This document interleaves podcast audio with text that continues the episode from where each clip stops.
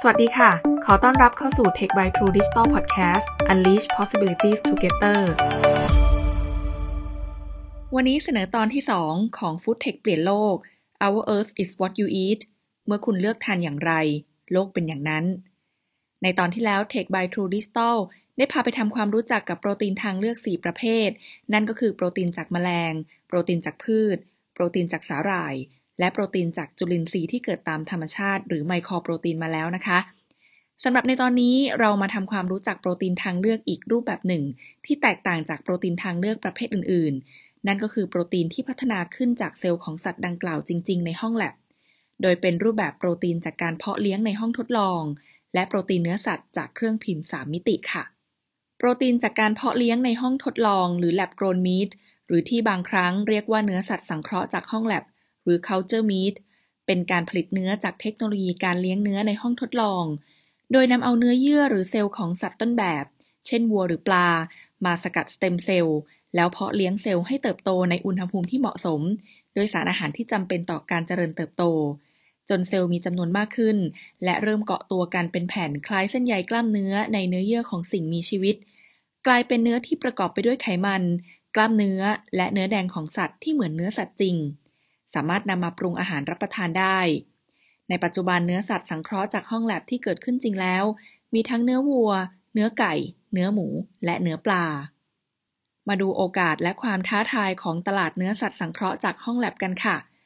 ราคาคือความท้าทายแรกของเนื้อสัตว์สังเคราะห์จากห้องแลบเพราะปัจจุบันต้นทุนการผลิตของเนื้อสัตว์สังเคราะห์จากห้องแลบยังสูงมาก เมื่อเทียบกับโปรตีนทางเลือกอื่น ๆ ในท้องตลาด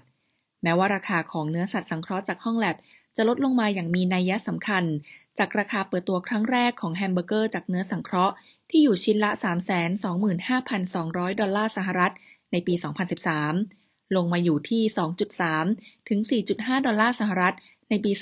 2020 แต่ก็ยังถือว่าอยู่ในกลุ่มราคาพรีเมียม แม้จะมีแนวโน้มว่าต้นทุนจะลดลงมาอยู่ในระดับที่ผู้บริโภคทั่วไป สามารถเข้าถึงได้ด้วยจำนวนผู้ประกอบการที่มีมากขึ้นในตลาด ทั้งในยุโรปและสหรัฐอเมริกา ส่วนเอเชียได้แก่ฮ่องกง อิสราเอล สิงคโปร์และญี่ปุ่น ก็เริ่มมีสตาร์ทอัพเริ่มเข้ามาทำธุรกิจนี้ไม่น้อย และกำลังเติบโตขึ้นอย่างรวดเร็ว โดย KKP Research จากเกียรตินาคินพัทระมีการประเมินนะคะว่าในปี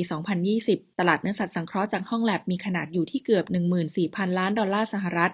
และจะเติบโตไปอยู่ที่กว่า 28,000 ล้านดอลลาร์สหรัฐภายในปี 2025 ส่วนการประเมินของ Barclays คาดว่าตลาดเนื้อสัตว์สังเคราะห์จากห้องแลบอาจเติบโตได้ถึง 140,000 ล้านดอลลาร์สหรัฐในปี 2029 ค่ะ ความท้าทายถัดมาของเนื้อสัตว์สังเคราะห์จากห้องแลบ คือทัศนคติและการยอมรับของผู้บริโภค แม้จะเป็นโปรตีนทางเลือกที่มีสารอาหารเหมือนที่ได้รับจากเนื้อสัตว์ในการทำปศุสัตว์ตามธรรมชาติ มีไขมันที่มีกรดไขมันอิ่มตัวสูงในปริมาณที่ต่ำกว่าเนื้อสัตว์ทั่วไป และปลอดการปนเปื้อนของเชื้อโรคและยาปฏิชีวนะเพราะถูกเลี้ยงในห้องแลบ และในบางประเทศก็เริ่มให้มีการตรวจสอบความปลอดภัยแล้ว อาทิองค์การอาหารและยาหรือ FDA และกระทรวงเกษตรของสหรัฐอเมริกา ที่กำหนดให้มีการตรวจสอบความปลอดภัยของผลิตภัณฑ์เนื้อสัตว์สังเคราะห์จากห้องแลบแล้ว อย่างไรก็ตามเนื้อสัตว์สังเคราะห์จากห้องแลบ ยังถือว่าได้รับความมั่นใจจากผู้บริโภคในสัดส่วนที่น้อยกว่าโปรตีนทางเลือกอื่น ๆ โดยผลสำรวจจากมหาวิทยาลัยซิดนีย์และมหาวิทยาลัยเซอร์ตินในออสเตรเลีย พบว่าในกลุ่ม Generation Z หรือผู้มีอายุ 18-25 ปี มากถึง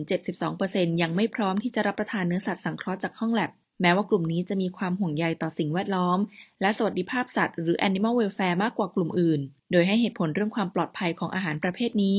เพราะมองว่าเนื้อสัตว์สังเคราะห์ เป็นการผลิตทางเคมี และผ่านกรรมวิธีอย่างหนัก บางพูดถึงความไม่น่ากินของเนื้อสัตว์สังเคราะห์จากห้องแลบเพราะดูไม่เป็นธรรมชาติ เหมือนการดัดแปลงพันธุกรรม และยอมรับโปรตีนทางเลือกทดแทนจากแหล่งธรรมชาติอื่นมากกว่า บางให้เหตุผลว่ารสชาติอาจไม่เป็นอย่างที่คาดหวัง และบางตั้งคำถามถึงความยั่งยืน ในฐานะที่เป็นหนึ่งในตัวเลือกของเนื้อสัตว์สังเคราะห์จากห้องแลบอย่างไรก็ตามในปัจจุบันได้มีการขายเนื้อสัตว์สังเคราะห์เกิดขึ้นจริงเชิงพาณิชย์แล้วนะคะ โดยสิงคโปร์เป็นประเทศแรกของโลก ที่อนุญาตให้มีการจำหน่ายเนื้อสัตว์สังเคราะห์จากห้องแล็บเพื่อการพาณิชย์อย่างเป็นทางการนำโดย Eat Just สตาร์ทอัพจากสหรัฐอเมริกา ที่นำนักเก็ตไก่จากไก่สังเคราะห์ในห้องแล็บออกวางขายในสิงคโปร์เมื่อเดือนธันวาคมปี 2020 ถือเป็นก้าวสำคัญของการเปิดทางให้ธุรกิจเนื้อสัตว์สังเคราะห์จากห้องแล็บในเชิงพาณิชย์อย่างเต็มตัว รวมทั้งการได้รับการอนุมัติในสิงคโปร์ ก็เป็นตัวอย่างที่อาจถูกนำไปอ้างอิงในอีกหลายประเทศ เพื่อรับรองความปลอดภัยของเนื้อสัตว์สังเคราะห์ในประเทศอื่น ๆ อีกด้วย ล่าสุดสตาร์ทอัพในสิงคโปร์ชื่อ Shiok Meats ก็กำลังเตรียมการวางจำหน่ายเนื้อกุ้งจากกุ้งสังเคราะห์เป็นรายแรกของโลก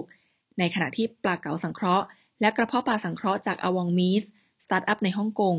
ก็อยู่ในระหว่างการวิจัยและพัฒนาในห้องทดลอง เพื่อทดแทนผลิตภัณฑ์ปลาและอาหารทะเลแทนการจับสัตว์น้ำ และได้ออกตัวอย่างปลาสังเคราะห์มาให้นักโภชนาการ และฟู้ดบล็อกเกอร์ได้ทดลองชิมแล้ว โดยมีแผนวางจำหน่ายในตลาดเฉพาะสำหรับผู้บริโภค ที่พร้อมจ่ายในราคาสูงกว่าการซื้อปลาและอาหารทะเลทั่วไป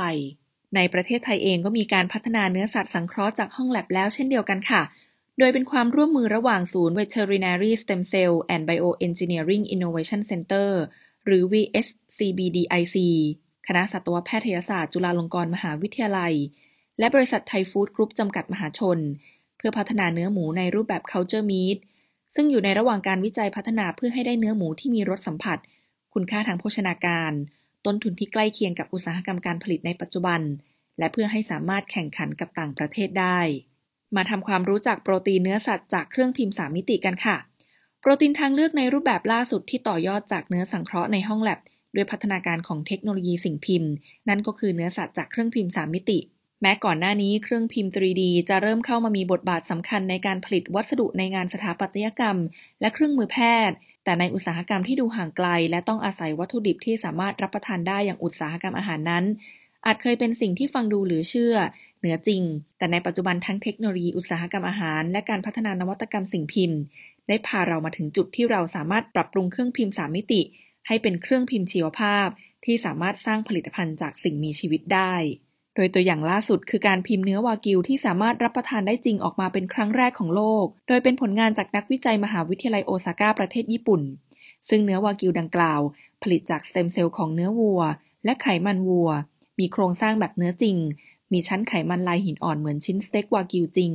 การผลิตเนื้อวากิวสังเคราะห์จากเครื่องพิมพ์สามมิติของมหาวิทยาลัยโอซาก้านี้ ใช้โครงสร้างทางจุลกายวิภาคของเนื้อวากิวมาจำลองเป็นพิมพ์เขียว และใช้เทคนิคการพิมพ์สามมิติ ที่สามารถผลิตโครงสร้างที่ซับซ้อน และออกแบบเฉพาะได้มาเป็นหัวใจหลักของการพัฒนา โดยเริ่มต้นจากการเพาะเลี้ยงเซลล์เนื้อวัววากิวต้นแบบในห้องแลบและกระตุ้นให้กลายเป็นเซลล์ประเภทต่างๆ ที่จำเป็นต่อการสร้างเส้นใยแต่ละชนิด ได้แก่เซลล์กล้ามเนื้อ ไขมันและหลอดเลือด ซึ่งเป็นสามส่วนประกอบสำคัญที่เป็นเอกลักษณ์ของเนื้อวากิว จากนั้นจึงใช้เทคโนโลยีการพิมพ์สามมิติเพื่อสร้างเส้นใยกล้ามเนื้อ เส้นใยไขมันและเส้นใยหลอดเลือดจากเซลล์ที่เพาะเลี้ยงนั้น ให้ออกมาในลักษณะเป็นแท่งยาวคล้ายเส้นสปาเกตตีและนำมาวางเรียงซ้อนกันเป็นชั้นแบบสามมิติ จัดเรียงตามโครงสร้างของเนื้อวากิว ซึ่งถูกเรียกว่าเป็น marbling process เพื่อให้คล้ายกับลายหินอ่อนของเนื้อวากิว ซึ่งกระบวนการนี้ได้แรงบันดาลใจมาจากการผลิตขนมคินทาโร่ของญี่ปุ่น ที่เป็นการนำน้ำตาลแท่งหลากสีมาซ้อนกันให้เป็นแท่งยาว ที่เมื่อตัดขวางตามหน้าตัด ก็จะเกิดลวดลายแบบที่ได้ถูกออกแบบไว้ เช่นเดียวกับการสร้างชั้นกล้ามเนื้อ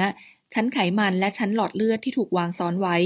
เมื่อตัดออกมาก็จะได้ลวดลายหินอ่อนเป็นมันแทรกสวยงาม เหมือนที่ได้จากเนื้อวัววากิวจริง ๆ ซึ่งความพิเศษของกระบวนการผลิตเนื้อวากิวสังเคราะห์ด้วยการพิมพ์สามมิติ คือเราสามารถปรับแต่งโครงสร้างและเรียงลำดับเนื้อและไขมัน ให้ได้รสชาติ หน้าตา และปริมาณสารอาหารอย่างที่ต้องการ นอกจากนี้ยังมีการผลิตเนื้อวัวในรูปแบบโปรตีนจากพืช จากเครื่องพิมพ์สามมิติ มีชื่อว่า Alternative Steak ซึ่งเป็นผลงานของบริษัท Redefine Meat จากประเทศอิสราเอล ดยนำโปรตีนจากพืชหลากหลายชนิด เช่นถั่วเหลือง ไขมันมะพร้าว และน้ำมันดอกทานตะวัน มาใช้เป็นหมึกพิมพ์ในเครื่องพิมพ์สามมิติชีวภาพ ซึ่งหมึกพิมพ์จะใช้สูตรงานพิมพ์แยกเป็น 3 ส่วน ที่ถูกเรียกว่า alternative muscle สำหรับพิมพ์ส่วนกล้ามเนื้อ alternative fat สำหรับพิมพ์ส่วนไขมัน และ alternative blood สำหรับพิมพ์ส่วนที่เป็นเลือด แล้วใช้ลักษณะการพิมพ์แบบซ้ำไปซ้ำมา เรียนแบบธรรมชาติโครงสร้างกล้ามเนื้อของเนื้อวัวที่ถูกออกแบบไว้ ปัจจุบันเครื่องพิมพ์นี้สามารถพิมพ์เนื้อออกมาได้ที่ 13 ปอนด์ต่อชั่วโมง โดย Redefine Meat ตั้งเป้าว่าจะออกแบบเครื่องพิมพ์ 3 มิติ ให้สามารถพิมพ์เนื้อได้ที่ความเร็ว 44 ปอนด์ต่อชั่วโมง และไต่ไปจนถึง 100 ปอนด์ต่อชั่วโมงให้ได้ในที่สุด ซึ่งเนื้อจากเครื่องพิมพ์สามมิตินี้เมื่อนำไปประกอบอาหาร จะได้คุณลักษณะเหมือนเนื้อ มีความนุ่ม มีชั้นไขมันแทรก ผิวสัมผัส กลิ่น และรสชาติเหมือนเนื้อแท้ และไม่มีคอเลสเตอรอลเนื่องจากผลิตด้วยโปรตีนพืชอีกด้วย นอกจากนี้แบรนด์อาหารหลาย ๆ เจ้าและ Foodtech สตาร์ทอัพต่างก็ทยอยจับมือกับบริษัทผู้วิจัยเทคโนโลยีชีวภาพ ในการออกเมนูทดลองเนื้อสัตว์สังเคราะห์จากห้องแล็บด้วยการพิมพ์ 3 มิติ อาทิ 3D Printed Nugget จาก KFC ฟัวกราส์เซลล์ตับห่านจากการพิมพ์ 3 มิติของ Integriculture สตาร์ทอัพจากญี่ปุ่น และเนื้อสไลด์คาร์ปาชโชจาก MeaTech 3D อิสราเอลเป็นต้น โดยยังอยู่ในขั้นตอนทดลองเพื่อเตรียมออกวางจำหน่ายในเร็ว ๆ นี้ สำหรับอนาคตของเนื้อสังเคราะห์จากการพิมพ์3มิตินั้นอาจจะยังไวไปนักนะคะที่จะประเมิน เนื่องจากส่วนใหญ่ยังอยู่ในขั้นตอนการทดลองและวิจัยเพื่อปรับปรุงคุณภาพ และราคาให้เหมาะสมกับตลาดมากที่สุด หากแต่ในอนาคต ไม่ว่าโปรตีนทางเลือกที่มาจากแหล่งโปรตีนแบบใด การบริโภคที่ช่วยสร้างสมดุลสิ่งแวดล้อมอย่างยั่งยืนนั้น ดูจะเป็นทางออกของการสร้างทั้งสุขภาพของตัวเอง และสุขภาพโลกไปในเวลาเดียวกันได้เป็นอย่างดีค่ะ Tech by True Digital ได้พามาดูแล้วว่า เมื่อคุณเลือกทานอย่างไรโลกเป็นอย่างนั้น เป็นไปได้มากน้อยแค่ไหนสำหรับ EP หน้า เรายังอยู่ที่ห่วงโซ่อุปทานของอุตสาหกรรมอาหาร ที่สามารถเป็นทางเลือกให้กับโลกได้ โดยจะพาไปทำความรู้จัก sustainable packaging ในส่วนของ food tech เมื่อเทคโนโลยีทำให้บรรจุภัณฑ์เป็นได้มากกว่าการปกป้องผลิตภัณฑ์ กับ Tech by True Digital Podcast Unleash Possibilities Together ได้ใหม่ในครั้งหน้าค่ะ